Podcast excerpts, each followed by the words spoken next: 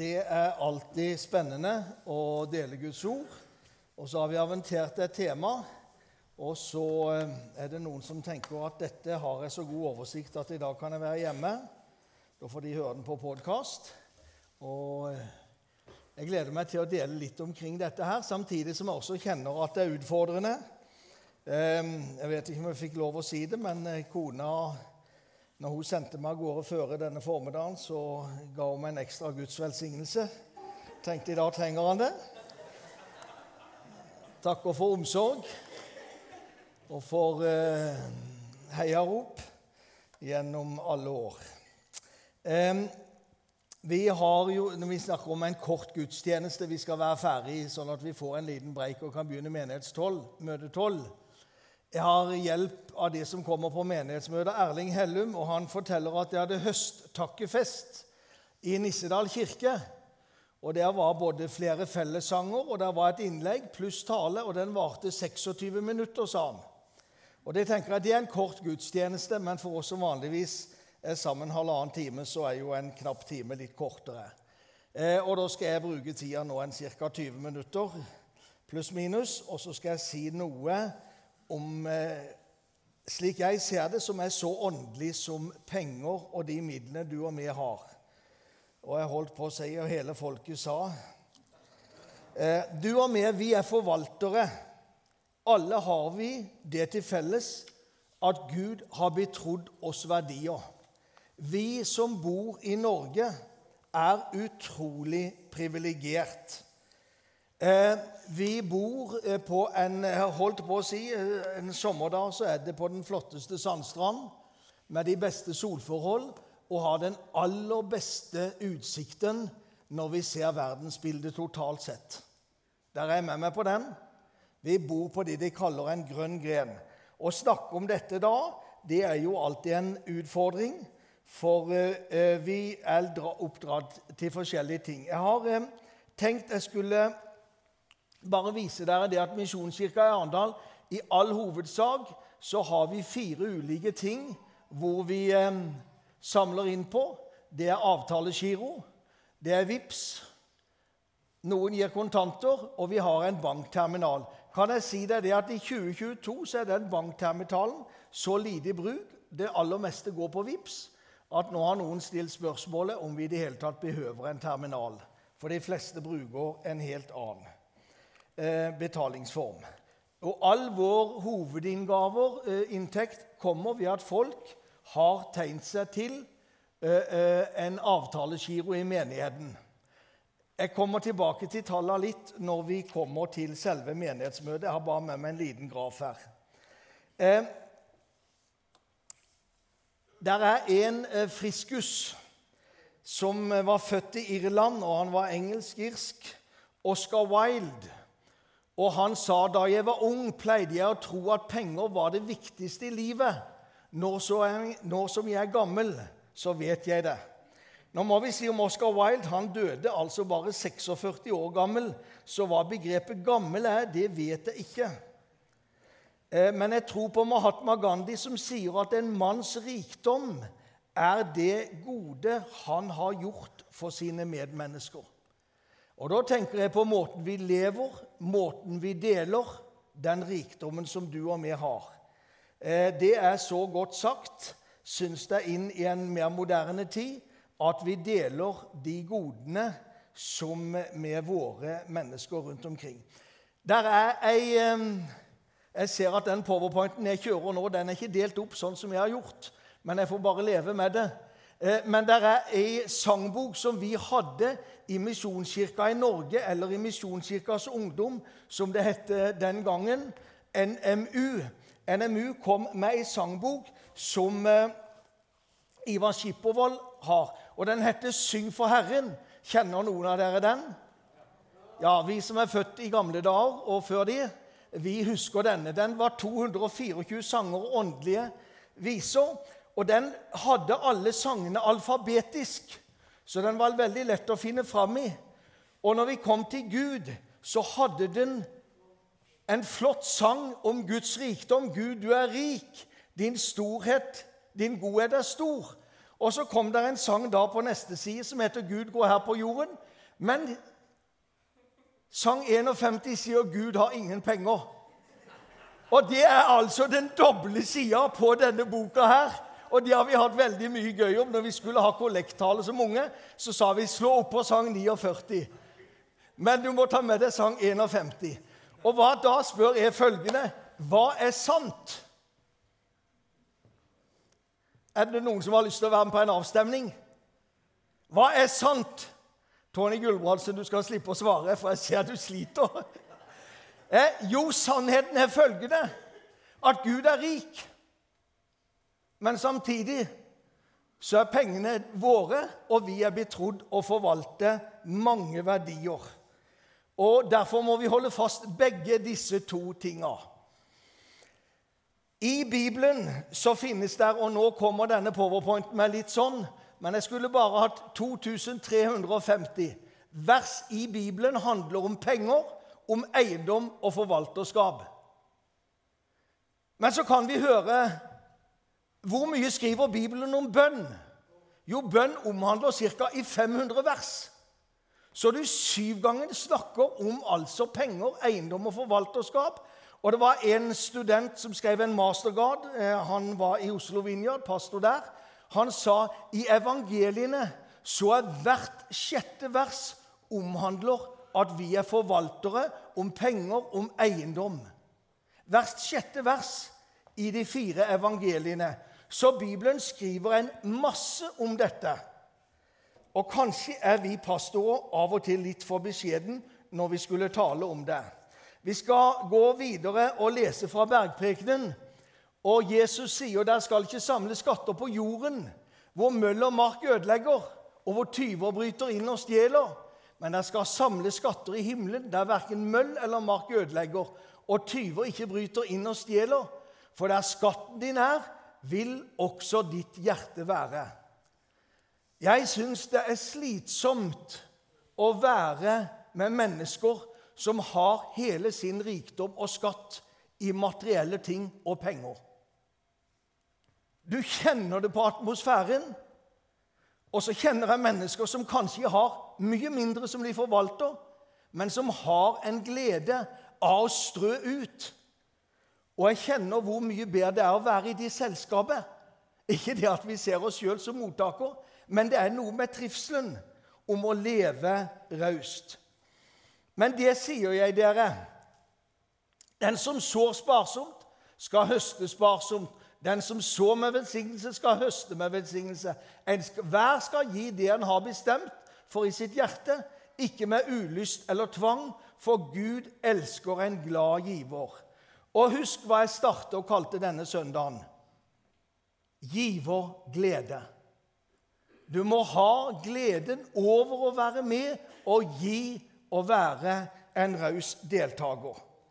Eh, det er noen pastorer som sier det at hvis ikke du kan gi meg glede og med lyst å være med og kjenne det som et privilegium, så trenger vi ikke pengene dine.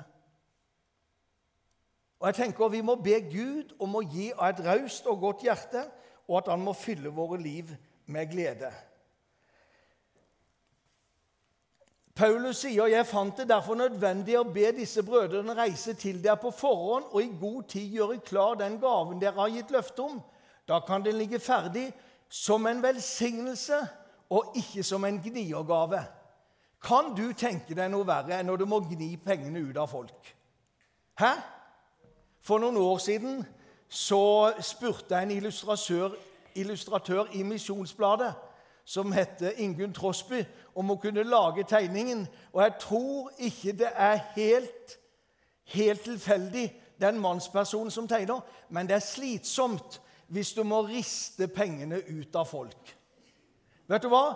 Gud fraber med de. Har du lyst til å være med? Kjenner du gleden over det? Men sånn som dette her, de har jeg ingen tro på. Det kommer ikke noe godt av de. Som noen av dere vet, så tenker jeg meg sjøl at det er en beskjeden mann med få ord. Men for fem år siden så gjorde vi en runde i Arendal misjonskirke. Det var før noen av dere som er i dag, kom. Men da gikk vi gjennom dette her, og så så vi på dette her. Og menighetens inntekter lå i et snitt på ca. 1,8-1,50. Eh, den høsten 2016 så tok vi en samling, og fra det årsskiftet så løfta vi gaveinntektene opp til ca. 2,6-2,7 millioner. Eh, jeg har tatt med de tre åra, for den grafen hadde jeg liggende. og jeg er ikke så verdensmester på sånne ting, men du skal i menighetsmøtet få noe utfyllende. Det var en utfordring for oss, og det resulterte i bl.a. at vi ansatte en ungdomspastor i full stilling. Jeg har en bekjent av meg i Oslo. Og den 1. november i 2014 sitter jeg en lørdag for å forberede meg til gudstjenesten og for du som kan matematikk, så var det altså et par år før jeg kom til Arendal misjonskirke. Jeg vet ikke om jeg skulle tale i, Mission, eh, eh, i Fevik eller Salem, som jeg jobba delt den gangen, i Kristiansand. Men jeg leste en artikkel på en god kollega av meg i Den lutherske frikirke som heter Arnfinn Løyning. Og Jeg tror dere gikk i kirka til Arnfinn Løyning i Østre frikirke eh, når han var pastor der, noen av dere som er her i dag. Og Han hadde et oppslag i avisa Vårt Land eh, som var i forbindelse med at Arnfinn fylte 60 år. Og så gikk han av som synodeformann i Frikirka. Og så forteller han det at han gir bort en fjerdedel av arven. Så har de akkurat som oss tre barn. Og så samler han og kona de etter at de har samtalt om dette og bedt. Og så har han sagt den gangen når vi dør, så ønsker vi at arven skal fordeles på fire barn. Og vårt fjerde barn, det er misjonen. Og så forteller han hans tre barn hadde egentlig jubla denne avgjørelsen. Jeg har møtt mennesker som sier at til mine barn så ønsker jeg at den dagen jeg dør, så skal jeg gi 10% av arven til kirka, og så kan dere dele resten. Jeg vet ikke hvordan dere er. Jo, jeg vet om noen av dere. Og jeg har hørt et par interessante vitnesbyrd også de senere åra. Men vi er jo i en situasjon at ingen av oss kjenner dagen og timen. Og jeg tenker, hvordan vil vi innrette det overfor våre barn? Og så vet jeg bare de at du må ha barn som har forståelse for det, og som vil være med eh, på akkurat den delen. Jeg tror det er utrolig viktig at eh, vi ser gleden over det. Så sier han Arnfinn Løyning noe om tienden. At han sa kona og meg vi har valgt å øke tiden til 11% og 12% og i dag gir vi mellom 15 og 20 Jeg møtte han flere år, på, så, år etterpå og så sier han det hjelper oss til å motvirke det materielle kjøret som vi har i samfunnet. For vi lever i en tid som er veldig fokusert på at vi skal få dekt våre behov, og vi skal ha nye ting og stadig utvide. Altså, Vi kjøpte båt for to og et halvt år siden, våren i 2020. Og det var et sterkt ønske fra familien. Men vi oppdagte veldig fort at den båten var to fot for liten. Og da kjente vi at vi ble grepet av de som heter tofotsyken. Du skal alltid ha en båt som er to fot større enn de du har. Og Jeg ser noen gir signal til hverandre her, men, men det var ikke tenkt personlig. Det var helt upersonlig. Men når vi reiser i den båten, så tenker jeg Kjære Gud, den var mer enn tung nok å dra opp på land og vaske. Og skal du sette det bort, så betaler du per fot. Så jeg lurte på skulle vi ikke ha kjøpt en 15 fot. Nei, vi steller den sjøl, men få deg det. Vi har stadig et behov. Og Arnfinn han er en type som ikke braverer og flammer med store ting. Er dere enige med meg? Svein Oloen, som du kjente han personlig, han er ikke en mann som bruker store ondt. Så sier intervjueren i Vårt Land eh, du føler ikke at du bringer frem deg sjøl. Så sier han dette har jeg gått med så lenge at nå må jeg si det idet han går av som synodeformann. Så har de testamentert en fjerdedel av huset til Ytremisjonen, som skal gå den dagen de reiser herfra. Og Allikevel, sier han, så skal jo ungene få sine deler. For meg er det et veldig sterkt vitnesbyrd om hva som ligger i dette. I Det gamle testamentet leser vi 'Bring hele tienden til forrådshuset, så kan det finnes mat i mitt hus.' 'Og prøv meg på denne måten', sier Herren, allherrs Gud. 'Da skal jeg åpne himmelens luker og øse utover dere velsignelse i rik mål.' Det bibelverset skal jeg være veldig personlig i dag, og så skal jeg si Det kan jeg sette OE i margen. Det har jeg opplevd og erfart. Hva er tienden? Dette har jeg aldri sagt offentlig, men jeg er 62 år og en gammel mann, så jeg tør. Da vi var nygifte og etablert i fasen Vi hadde ganske store lån på eiendom i noen år. Da ga vi tienden av netto inntekt. I dag kan vi gi tienden av vår bruttoinntekt. Og det er én ting som er fantastisk med å gi av bruttoen. Da får du brutto velsignelse. Og denne gangen vil jeg si dette har vi erfart i livet så rikt. Gud blir aldri noen noe skyldig. Gud blir aldri noen noe skyldig. Det er et privilegium og en glede å gi til Guds rike. Jeg skal holde tida som best jeg kan, Frode, for jeg skal være ferdig enten kvart på nei, og senest ti på, så vi rekker en sang og en liten pause. Eh, men jeg hadde bare lyst til å ta frem noen punkter som jeg ikke tror kommer opp eh, annet enn de i én sleng, og da får dere ta det for de der. Eh, ordspråket 'Den som sprer velsignelse, trives godt', men den som kvikker opp andre, blir oppkvikket selv. Ordspråket 11, 25. Du skulle tro at den som står ut, får mindre, men han får likevel mer. Og en annen er gjerrig og enda lide nød. Det er ordspråk av Salomo. Du kjenner hans historie. Og Nå kommer de som jeg ville gjerne hatt punktvis, men du skal få det. Hva skjer når du og vi gir til Guds rike? For det verste så blir vi mer lik Gud. Hør her. For så høyt har Gud elsket at han ga sin sønn den enbårne, for at hver den som tror på ham, ikke skal gå fortapt, men ha evig liv. Og Vi kunne ha fortsatt der. Jeg skal dele noen ord der i morgen når vi skal ta farvel med en av våre eldre her i kirka. Det er et privilegium å gi til Guds rike, og det som skjer med oss når vi gir av et raust hjerte, så ligner vi mer på Gud, som ga det beste han hadde, sin eneste sønn. Jeg har prøvd å illustrere, men jeg kan ikke gå inn på det. Men hvordan hadde det vært når den allmektige Gud skilles fra sin sønn i himmelen for å gi han men i menneskehender. Det er en Gud som gir i kjærlighet. Og det tenker jeg også.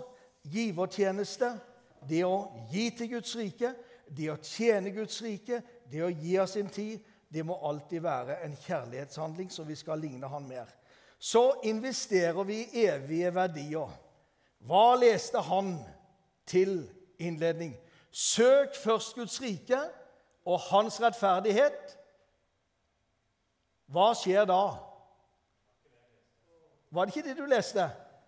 Nei, hvor var det jeg hørte de ordet i dag på morgenen, da? Nei, men Du fikk det i hvert fall nå, Matteus 6, 33. Var det ikke fra Matteus du leste? 11,28, ja. Men det er fint. Jeg var inne i prekenen da. Det er godt uh, svigerfaren hans følger med.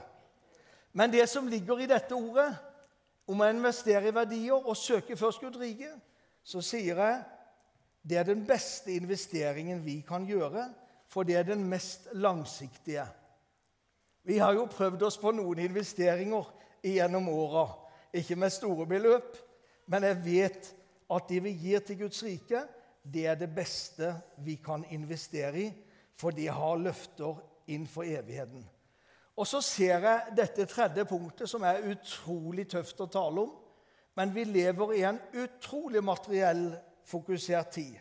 Så når vi gir til Guds rike, så motvirker det materialismen. Odd Børresen hadde en slager. Og Jeg vet ikke hvorfor den ble så populær, og det var måten han sang på det. Men hva var det for noe? Skal ha, skal ha, skal ha. Det er en stadig jakt etter noe vi skal ha. Levestandarden vår øker, men jeg er ikke sikker på at livskvaliteten øker tilsvarende. Verdens beste land å bo i materielt sett er Norge blitt kåra til. Men vi er ikke noen gang blitt kåra til verdens lykkeligste land. Derfor er det altså ingen automatikk i det. Og når du og vi gir til Guds rike, så styrkes vi i vår tro. Jeg leste 'Bring hele tiden inn i forhuset' og prøv meg på denne måten. Da skal himmelens luke åpne seg og øse utover der velsignelse i rik mål. Det er en fantastisk privilegium å oppleve det.